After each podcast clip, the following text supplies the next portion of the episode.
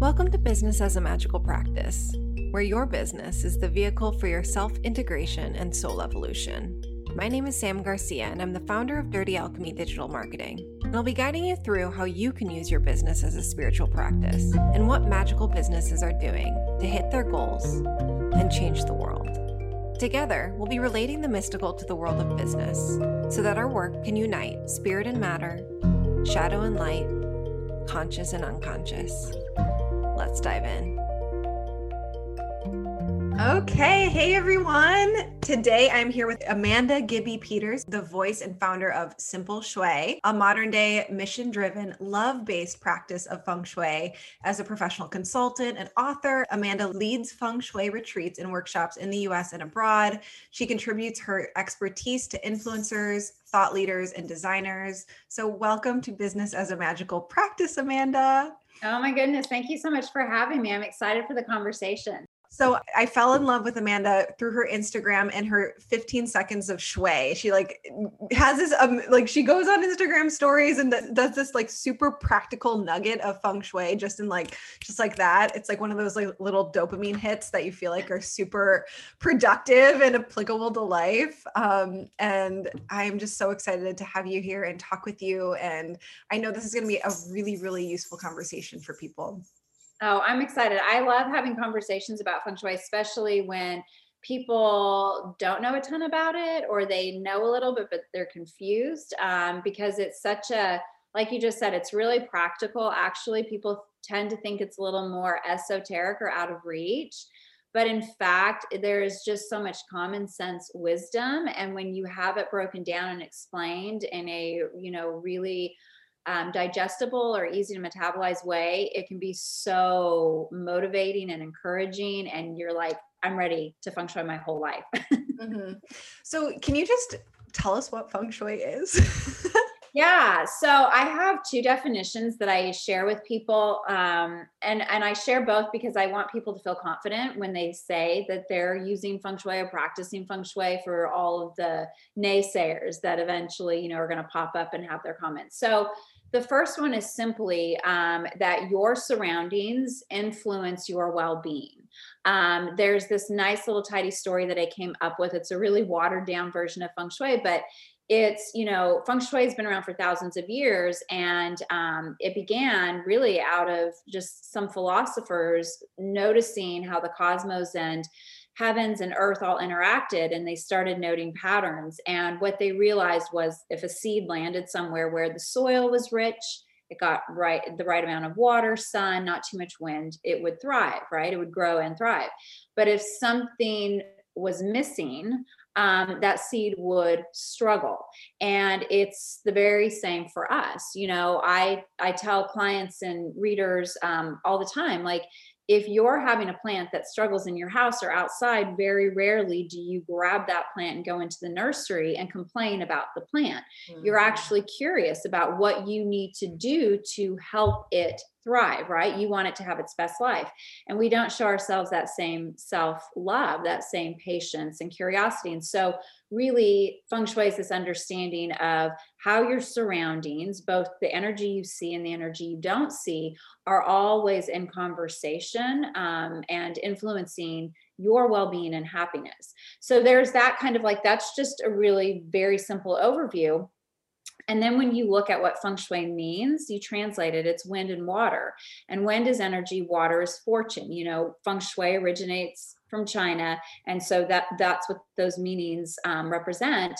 And when you look at feng shui, wind, water, energy, fortune, the practice, anything that you do to really align yourself with the energy of fortune is feng shui.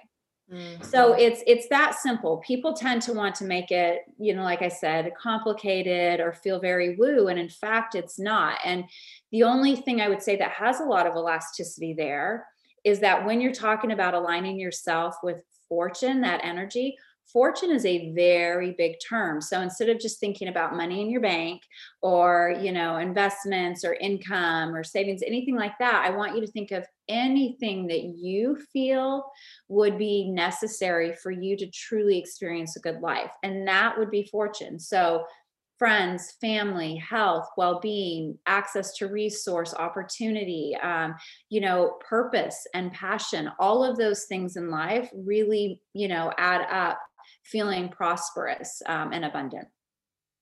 That's so beautiful. And to lean into the woo, you're leaning out of the woo, but to lean into the woo, it's just like with the ancient alchemists, the popular quote is as above, so below, as within, so without. And it's often used in our community to talk about the inner work that we can do to affect our outer lives. But I love that you can also come from the outer and affect the inner, your inner experience of life. So it's just, seems like a two-pronged approach. It is. And the thing that I love about feng shui is I think sometimes it can be really hard. Like we haven't, self-attuned or taken the best care of ourselves.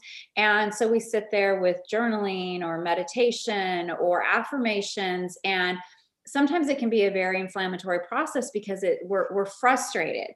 And instead of doing all the heavy lifting ourselves, we can collaborate with our home so that it enhances our chi.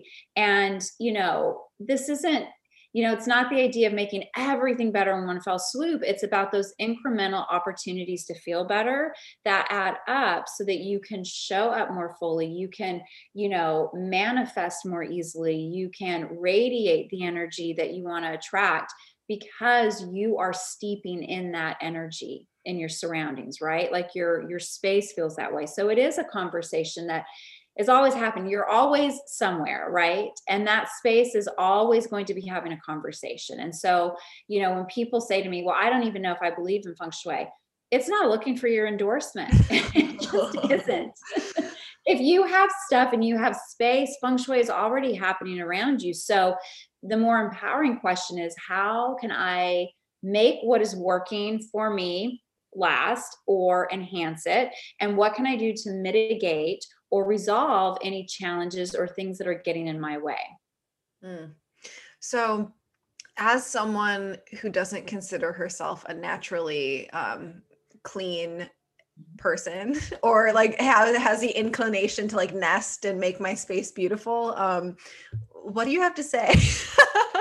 Well, so I think a lot of people think that, there's this idea out there that, feng shui is having a minimalist space or, being super OCD or like a perfectionist.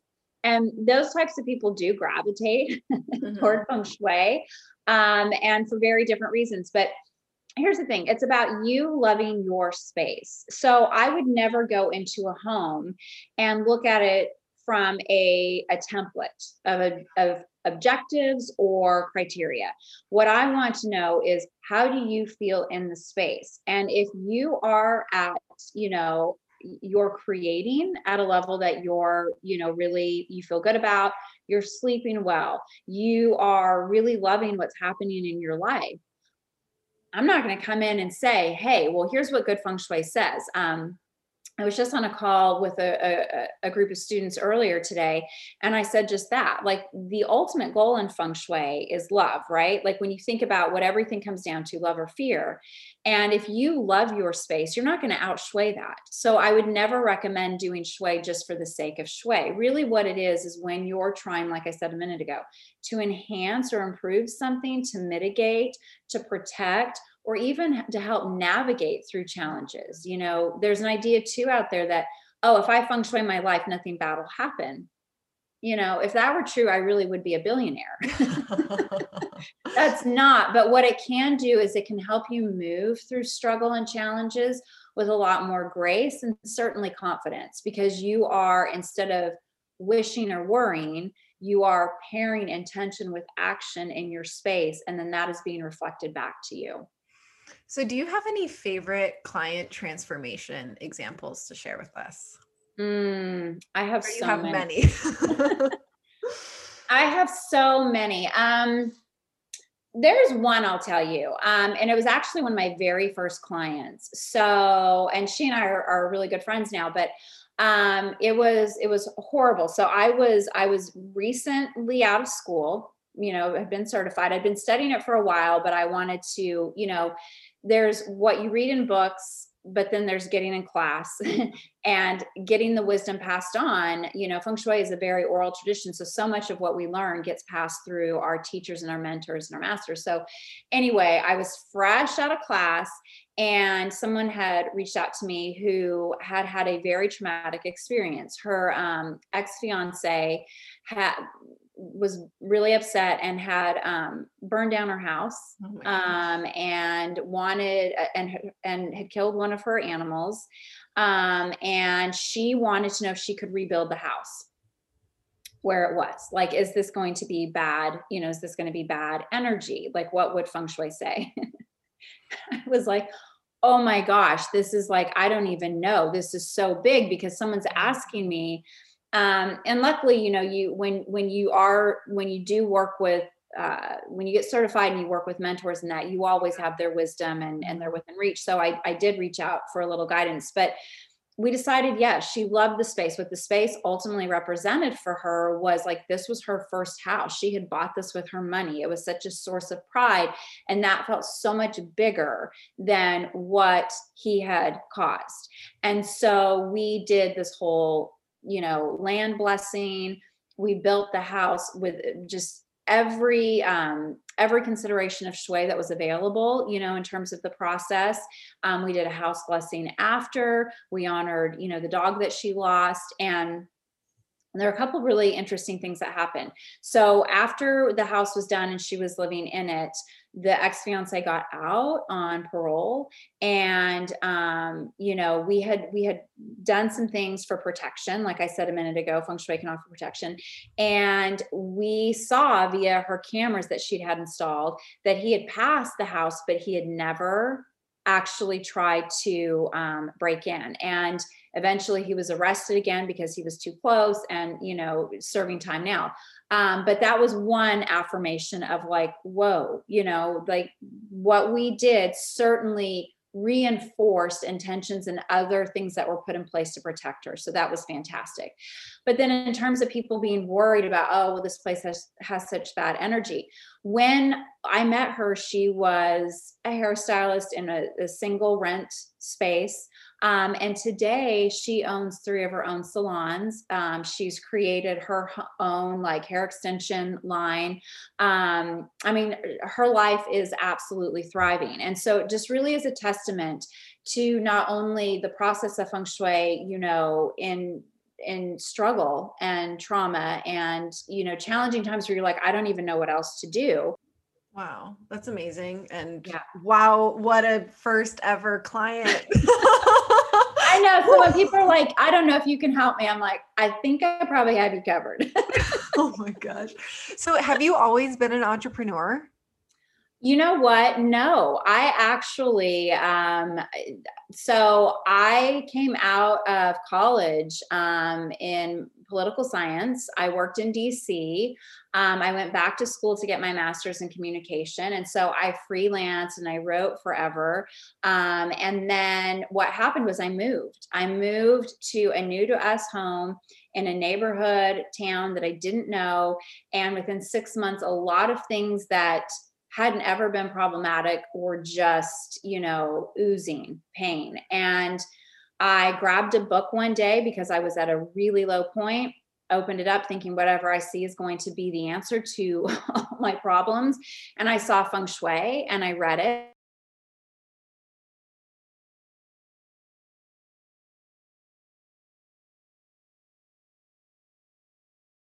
And so I took this very cerebral, you know, mindset of like, I just finished grad school. I'm going to show that feng shui is not real. I'll start a blog. And I started doing things in our home. And it wasn't that I thought, oh, this is working, but I was intrigued to keep doing more things. Mm-hmm. And so there was initially that feel. And then some really big things in our life changed. And it just got to the point where I was like, I can't keep calling this a coincidence. Mm-hmm. Like at some point I have to realize something's up. And so I retired the skeptic and became the student. And so that's how I ended up in feng shui. So no, I haven't always been an entrepreneur. I kind of thought I'd just be a professor at a university. Oh my gosh. And do you like owning your own business? And how has that process been for you? a lot of work. I think that, and I say that because I think one of the things that I get most frustrated by is that when you're looking for, you know, when you're starting a business and when you're looking for guidance, there's an enormous amount of work that people tell you need to have done, or, you know, here's what'll make you successful. And you don't hear enough behind the scenes stories about how either challenging or like disagreeable or exhausting all of that work can be. And I think that people judge someone's business or their success off of like, do they have a great site, or how is their Instagram page, or whatever. And I joke all the time that I micro quit at least once a week. Like, I'm done. It's sort of my little cleansing process. Maybe you just need a little bit more help. There's probably some truth to that. This last year has been a lot of work, but no, I just think that it's the whole, I love doing it because of the autonomy. I love being creative. I love being able to show up exactly how people need and want and desire in terms of feng shui. But I just always like to also be transparent and just say, like, it's not always glamorous. And, you know, you really have to have a, you know, you need to know how to rally. You need to know how to rally. Yeah. So I pulled my Instagram audience for questions for you, and they're all like, how do we make more money? How do we like call in more abundance using feng shui? So I would love to hear your answer to that. And like, maybe also how you specifically use it to support your business. So for me, one of the very first things I did was, in terms of setting myself up for success, was I set my office up for success, you know, and one of those things is making sure that you're in the command position, meaning that you can see anyone who's coming in. I know that spaces don't always arrange. They're not always arrangement friendly when you say like you need to be facing out, and people prefer to have the desk pushed up against the wall. But if you think about a CEO or an executive, you're never going to see them with their desk pushed up against a wall, right? And it's the same thing like with the mafia boss. Like the mafia boss is always going to be at the back of the room, being able to see anyone who's come in with this solid wall behind you.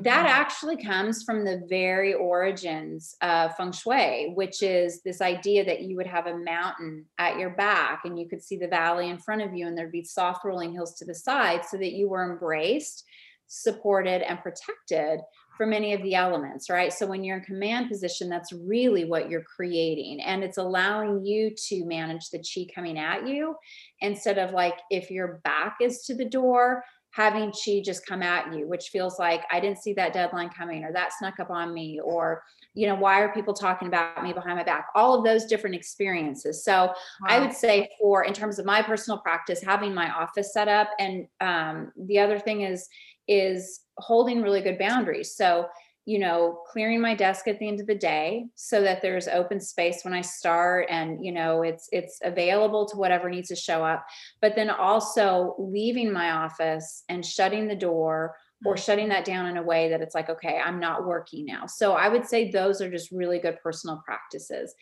In terms of calling abundance into your life, I would say one of the easiest things you can do is keep, like, you know, the little succulents or jade plants. Those are really friendly feng shui energy. And it's because they retain water. And if you remember at the beginning, I said water is symbolic of fortune. So it's like really holding on to that money energy for you.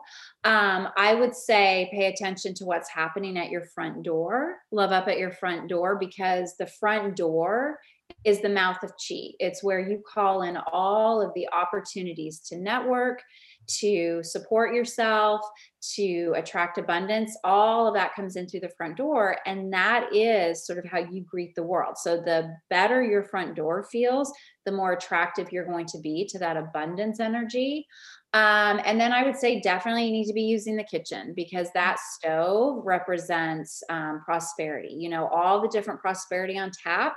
That's what your burners represent. So the more you're in the kitchen, the more you're using it, the more you're stoking that wealth energy. And the thought behind that is, you know, if you go way back, when people had enough food to feed their family and friends, it must mean that they were wealthy. Mm-hmm. And then those friends and family would be strong. They could go off and earn more money and bring back, to their family and community, and the circle of wealth and abundance and prosperity continued. Right. And so that's really where that idea of, working with your kitchen and using it can be great for stoking wealth. I mean, there's so many different ways. There's a whole list of different things. And some of them are more specific to your house, but those are really easy things that anyone could do. I know. I hope I'm tempted to pause this right now. Let me just move my desk over here. Well, it's also funny because I live on Maui, and there's literally a mountain right here and ocean right here. I'm close. Wow. I'm close to the coast. So it's we look out in our backyard and there is a mountain right there and the ocean right there. And I've read, I forget who the author is, but a couple of years ago I read, Hawaiian feng shui, of someone who lives on the islands and has his own interpretations of it. And it's just really cool to be I'm actually in a physical environment where this is kind of made for. Yeah. I mean, and then you're also getting that really delicious lanchi, right? That's very, when you think about the very beginnings of feng shui, they used it to find auspicious burial spots for royalty. And so that was the idea. You wanted the mountain behind and the view in front. So it pleased the ancestors. And so when you're reading that topography, a lot of times that's dismissed today because people think, feng shui just applies to what's happening in my house. But in fact, what's happening around your house is also part of that conversation. And so while there's not a ton you can do about it when you're in a space necessarily, without working with a practitioner to learn very specific remedies. Mm-hmm. When you're looking for a new home or you're relocating, that's when this information can be really helpful. Interesting. So one of the things I found interesting when I started kind of digging in, and I know it's this super vast body of knowledge, but I feel there's a really big trend right now, at least in branding and visualization, to have these big clean white spaces. Yeah. And tell me if I'm wrong, but isn't there there's wealth in, they use dark colors for wealth in feng shui. And I noticed that your office is actually darkly colored, and the pictures you share on Instagram, it's these really rich greens and red or in purples. Tell us about colors. Yeah. So the colors are when people see that feng shui map, the bagua or the compass map, they're both very similar. But they see the colors and they assume that certain colors represent wealth or certain colors represent, the different areas that are mapped out. But they're actually more in relation to the elements that are at home in those areas. And so, white is interestingly enough representative of the element metal. Mm-hmm. And metal is a very creative color. So it's not uncommon for graphic designers, or if you think cooks and chefs, or, even house designers, to sort of love that white or very monochromatic palette. It is a very creative color. I will say though, that very specific, white can be demanding. And so, if you think of any of the elements, and there are 5 of them, you've got water, wood, fire, earth, and metal. If you think of any of them and in an extreme or in a deficit, you can sort of sense what having too much or too little of them in your house can create. So, metal can be a butter knife, but it can also be, a very destructive force. I mean, it can be, a weapon. And so when you think of having all white, everything, it's that sort of cutting energy over time to be in. So one of the, I like really rich, deep colors, just as a preference, but they tend to represent wealth. You'll hear people say purples and rich blues and reds and greens all represent wealth, but I like them just because they help kind of ground. They pull energy inward. And in my house specifically, we have really tall ceilings everywhere. So it's a way to counter just that you know, very lofty, airy energy that can happen when there's not sort of an eye line. So it's a way of grounding the energy. There's a lot of different ways to use the colors. And I tell people, you know, first and foremost, choose what you love, because you're going to get it right if you do. And then just, you know, if you read something, like say you're like, oh, I read that, you know, green is really great for growth, then just try incorporating it in a small way and see how you feel. You don't have to go overboard. You know, I remember someone reading the map one time and they saw that wealth, you know, purple was associated with wealth. And they're like, well, I am not painting my entire room purple. And I'm like, no one said you had to. It's okay to try things in small doses and experiment yourself to see, did that make a difference? Do I feel better? Like, how you feel should be a good indication of whether something is working for you or not. Do you, I know that with feng shui, there's like, and there's my dog in the background being crazy. They're like digging into a chair, both of them together, like digging into a chair.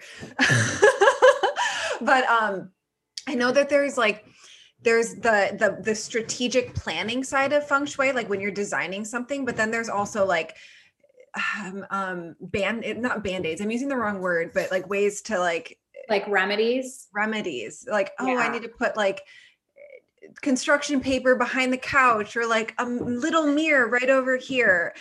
Yes.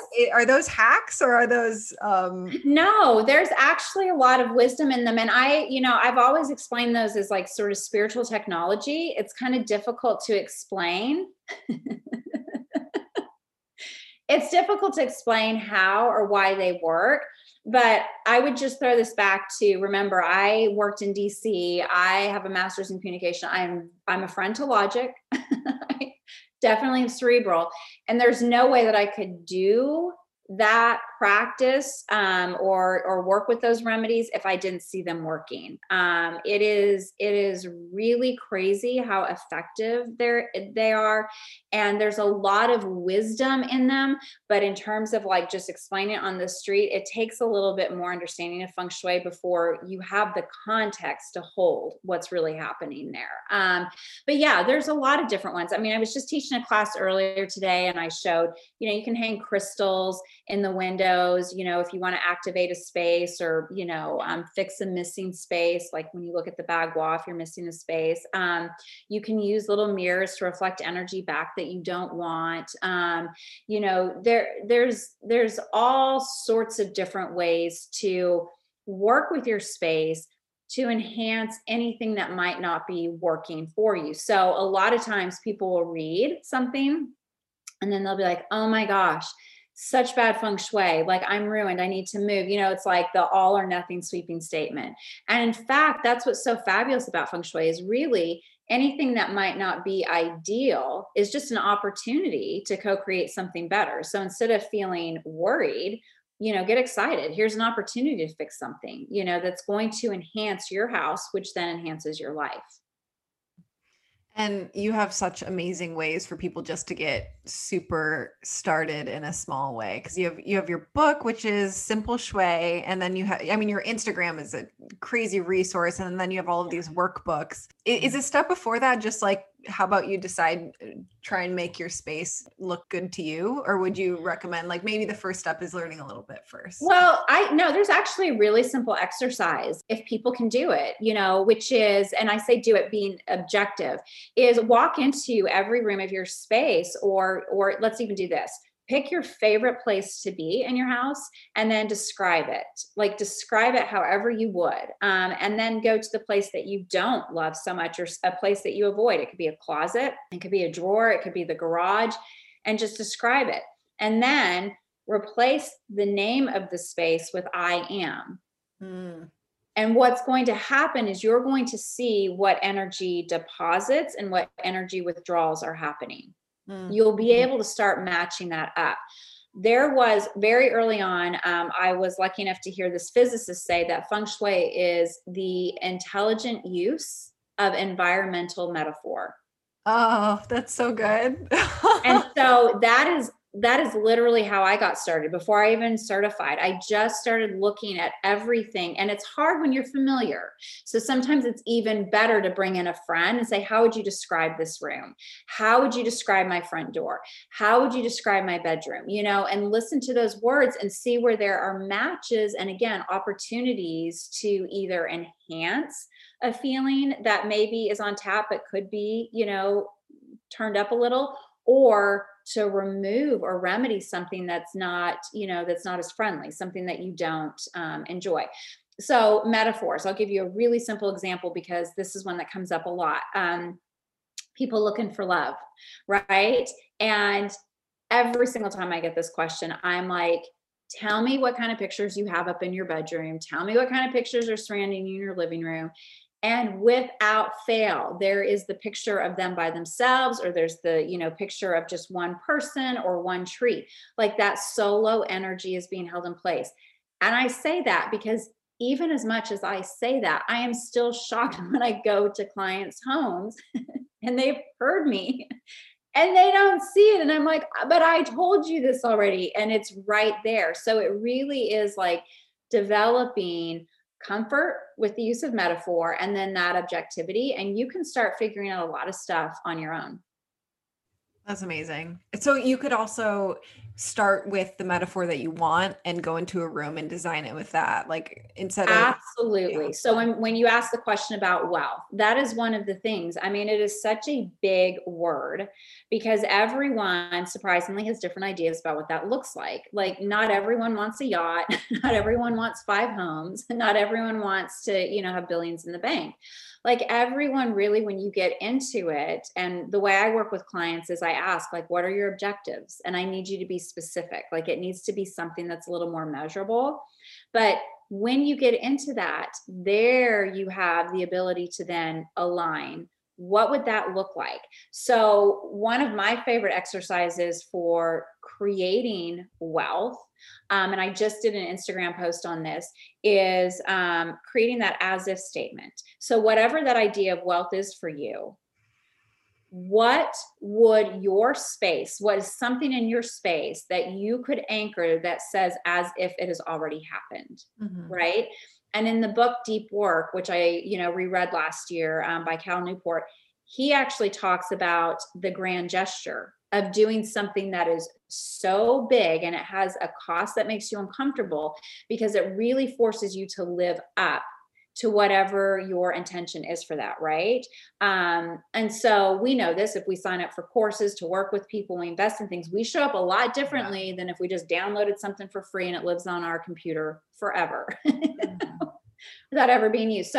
So really to cultivate wealth, what does that look like for you? And what are small ways you can start incorporating that around you? Because that then is now an orchestration with you and you're getting those signals.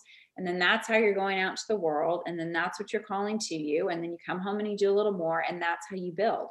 Can you give a specific example of that just so that people have like a starting point of like— Yeah. So let's say, oh yeah, I'll give you one. So one of the very first things I did, and it's super simple, was, we were struggling when I came to Feng Shui. One of the things was, you know, where we had moved, the cost of living was just so much more than we had anticipated. And so we were kind of on money was stretched. And one of the things I read was, you know, buy fresh flowers. And like a lot of people, I'm like, that is such a waste of money. That's so indulgent. But I read the book and then I read it again. And I was like, this is also the easiest thing to do. So I decided, okay, I'm going to go and buy the flowers. And I'm just going to let that be the sign of abundance. And I remember when I started doing that, I remember one of the first times I went in, I thought, okay, one of these days I'm going to be able to go and just buy as many flowers as I want, and cost is not going to be an issue. And this isn't going to freak me out so much. But that didn't mean that it removed my concern in the beginning. So I was buying, you know, $4 baby's breath. I was buying, you know, asking them like, what's coming in, you know, this week, or when do you get your delivery, so that something would last like 3 weeks. Like I was really trying to be strategic and, you know, not spend a ton of money. And that's what I started doing. Like that was one of the very first things I did. And for people wondering what changed, we had moved and my husband's job required him to travel a ton. We couldn't get our girls into a preschool because they were all full. And within like 3 months, he had gotten a new job and his salary had doubled. And my girls, I'd gotten a call from the preschool we really wanted them to get into.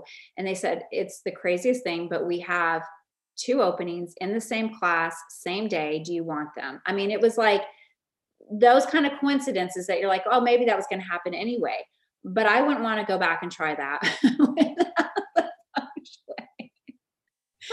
And so, and that was, we didn't have a ton of money. I couldn't go, I couldn't hire a consultant. I couldn't, do all the things in the book. I couldn't treat it as a checklist. So I was like, okay, fresh flowers. Why? Because when I go into really wonderful boutique hotels, or I go into department stores that I love, they always have fresh flowers. That does represent like that opulence and luxury and wealth to me. And that's what I did.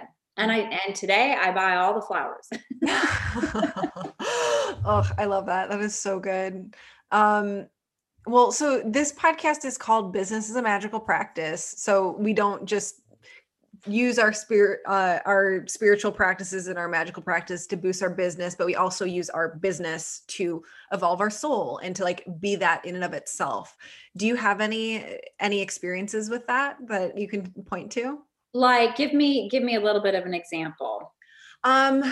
So on one side of it, a lot of people will say like, I use my meditation practice in order to have, be sharper in my business, or I do an abundance spell in order to do better in my business. But we can also use our business as like a ground to evolve spiritually, because it is like this playground of opportunity. Yeah. Yeah. So I would think, that's one of the things was last year I found myself, I think 60 plus podcasts, and I decided this year I'm going to teach. Mm-hmm. And that really is like a spiritual practice for me, because there is, obviously I'm sharing wisdom and passing it on, but it's also an opportunity to meet people where they're at. And so in the process, I'm edified because I'm, in service, and I'm learning so much about, my own business in the process of doing that, because I'm learning, okay, here's where we could do that better, or here's how I need to set up boundaries differently, or here's what would really enhance, right? And so it's maybe a back and forth between the two, but I feel like that is like, I was just teaching earlier today, ways to cultivate chi for yourself, like as a self-care practice. And for me, clear intentions with what I'm doing, and then teaching are ways that I actually cultivate my chi, because they do help me feel better. That's awesome. I love that so much. And one final question that I like to ask people is, what have been your favorite purchases for your business and for pleasure recently? My favorite purchases. Oh my gosh. And you're asking me on the heels of a COVID. Well, So I did just kind of go a little crazy and bought some workout clothes, like to make me get out of the house. Like that was, and I do go for walks and that, but I was like, I need a little more, like I need to push a little harder. So anytime I'm doing any sort of business goal or trying to create something that I haven't done before, I try to match an exercise with it. Ooh. And so, and I like running. I'm not one of those people who's like going to find the most difficult thing, but like I did CrossFit for a short amount of time when I was writing those workbooks, because that felt like such a huge, like out of my comfort zone. And as soon as those workbooks were done, I was done with CrossFit, never to go back. Oh, that's so interesting. I've never heard of anyone doing this. But yeah, so for going the distance this year, I was like, okay, I'm going to start running. So I bought workout clothes, and let's see, my favorite thing that I bought for my business. Well, this isn't the most recent, but I had a desk made, a wood desk. I found someone who like did everything, like, cut down, had the wood, the trunks. And I mean, I wish I could show you, it's beautiful. And it doesn't have any of those man-made lines. It's very, has all those like nice curves. And it's one of my favorite things in my business. Oh, that's so special. How perfect as a metaphor, right? Yes, it is. I mean, and I'll say this for desks too, for anyone who's working at a space that feels really small, get yourself to a bigger space because, you know, it really keeps you from it, you know, that opportunity for expansion. And if you're at like a really big kitchen table and you're feeling like there's too much, find a smaller desk. So, you know, it's like this Goldilocks situation, but. And what is that a metaphor for, or what is that, the significance of that? Your desk is sort of like a creativity landing zone. So, you know, you want to be able to feel like it's just bigger, you know, just big enough that you feel like you have to stretch a little, but not so overwhelming that you can't keep up with everything. And so, you know, when I talked about clearing it, it's about making sure that the, you know, that there's room for inspiration to land. I think everyone's familiar with this if they've ever gone to school and procrastinated on a project. And then at the last minute, they're like, I've got to clean my desk. I've got to clean my room. The same thing. You're creating room for the muses to show up. And that's, you know, it's the same thing with your desk. It's creative sacred space. And in fact, when I was writing some article years ago, I found that one of the top rituals that entrepreneurs share is a clean desk. It is absolutely a necessity for them. Interesting. Yeah. So if you don't want to do it for the feng shui reasons, just do it because the entrepreneurs are doing it. I love it. So you're super prolific in your writing and your creation and your sharing, and you give so much value. Has that always been the case, or is that something you cultivated? I would say to people that, you know, no, I have to sit my butt in my chair just like anyone else, and I have to do it. That's that sort of rallying spirit. Like, this is non-negotiable. I would say that the more you do something, the easier it gets. I don't know that it's like, I just get these downloads and, you know, I write something out and it's done right away, but I know how to stay in it. I know what to expect when the writer's block shows up. And I know that a shitty first draft is okay, that I can come back to it and it'll be great. Like, there's a lot that practice teaches you. And, you know, and then the other side of that is when you have, because I've been doing this, you know, for 15 years, you can always go back and pull stuff and repurpose it, you know? And so there's just like, there's so many benefits to staying with something and, you know, making the effort, especially on the days that you don't want to, because there are a lot of like bonuses and benefits that come later down the road. So I would say writing is only, if it seems easier to me, it's only because I have cultivated that practice, not necessarily because, you know, I'm just one of those mad geniuses. I mean, you did go to school for communication, so I did. It was very technical and dry. Oh, okay. And historical, right? Yeah, but no, it certainly helped. I mean, again, I have like that goes back to that practice. Like, I put myself in the seat, and I just, you know, I know how to deliver. So good. So where can people find you and work with you and go deeper with you and learn from you? Because now you're teaching. Yes. So the best place to find me is either over on my site, simpleshui.com. Like you said, Instagram, I agree. I'm crazy generous over there. I offer a ton of information. And if you have the time and the patience to scroll, you can learn quite a bit. So those two places, I'm Amanda Gibby Peters at Instagram. Those two places are great resources. I am starting to do group consults. So for people who can't afford to work one-on-one or aren't ready to make that investment, I created something new this year where you join a class and I walk you through what a consult looks like from my end, but you do the work. You figure it out. So I'm currently in round one. I have 26 students. It is going fabulously well. So I anticipate I'll be doing another round of it, probably spring. And then obviously if you want to work one-on-one, you can get that information on my site as well. Awesome. That's simpleshui.com. Yes. Yes. And then there's the book. Yeah. The book, Simple Shui for Every Day, 365 Ways to Feng Shui Your Life. That's actually a really great starting point. It's super simple feng shui tips that you can do without feeling overwhelmed or like you need a ton of supplies. It's not a book that's designed to start on January 1st, unless that's how you prefer it.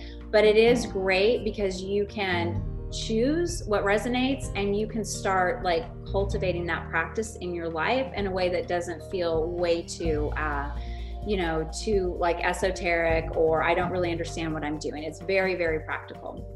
Awesome. So do you have any closing wisdom for us before we shut down? All I would say is, if you're like, okay, I want to do something today, I would say love up on your front door, love up on your kitchen, love up on your bedroom. Your bedroom represents you signaling to the universe you're a priority. The kitchen is your wealth and well-being. And then your front door is where you're calling opportunity. You do that and you're going to see a shift.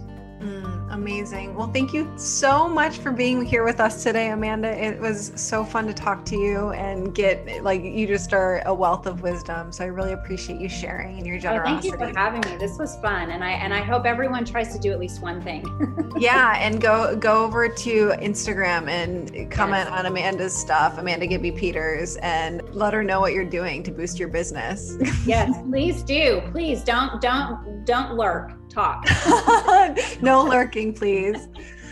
Awesome. Have a great week, you guys.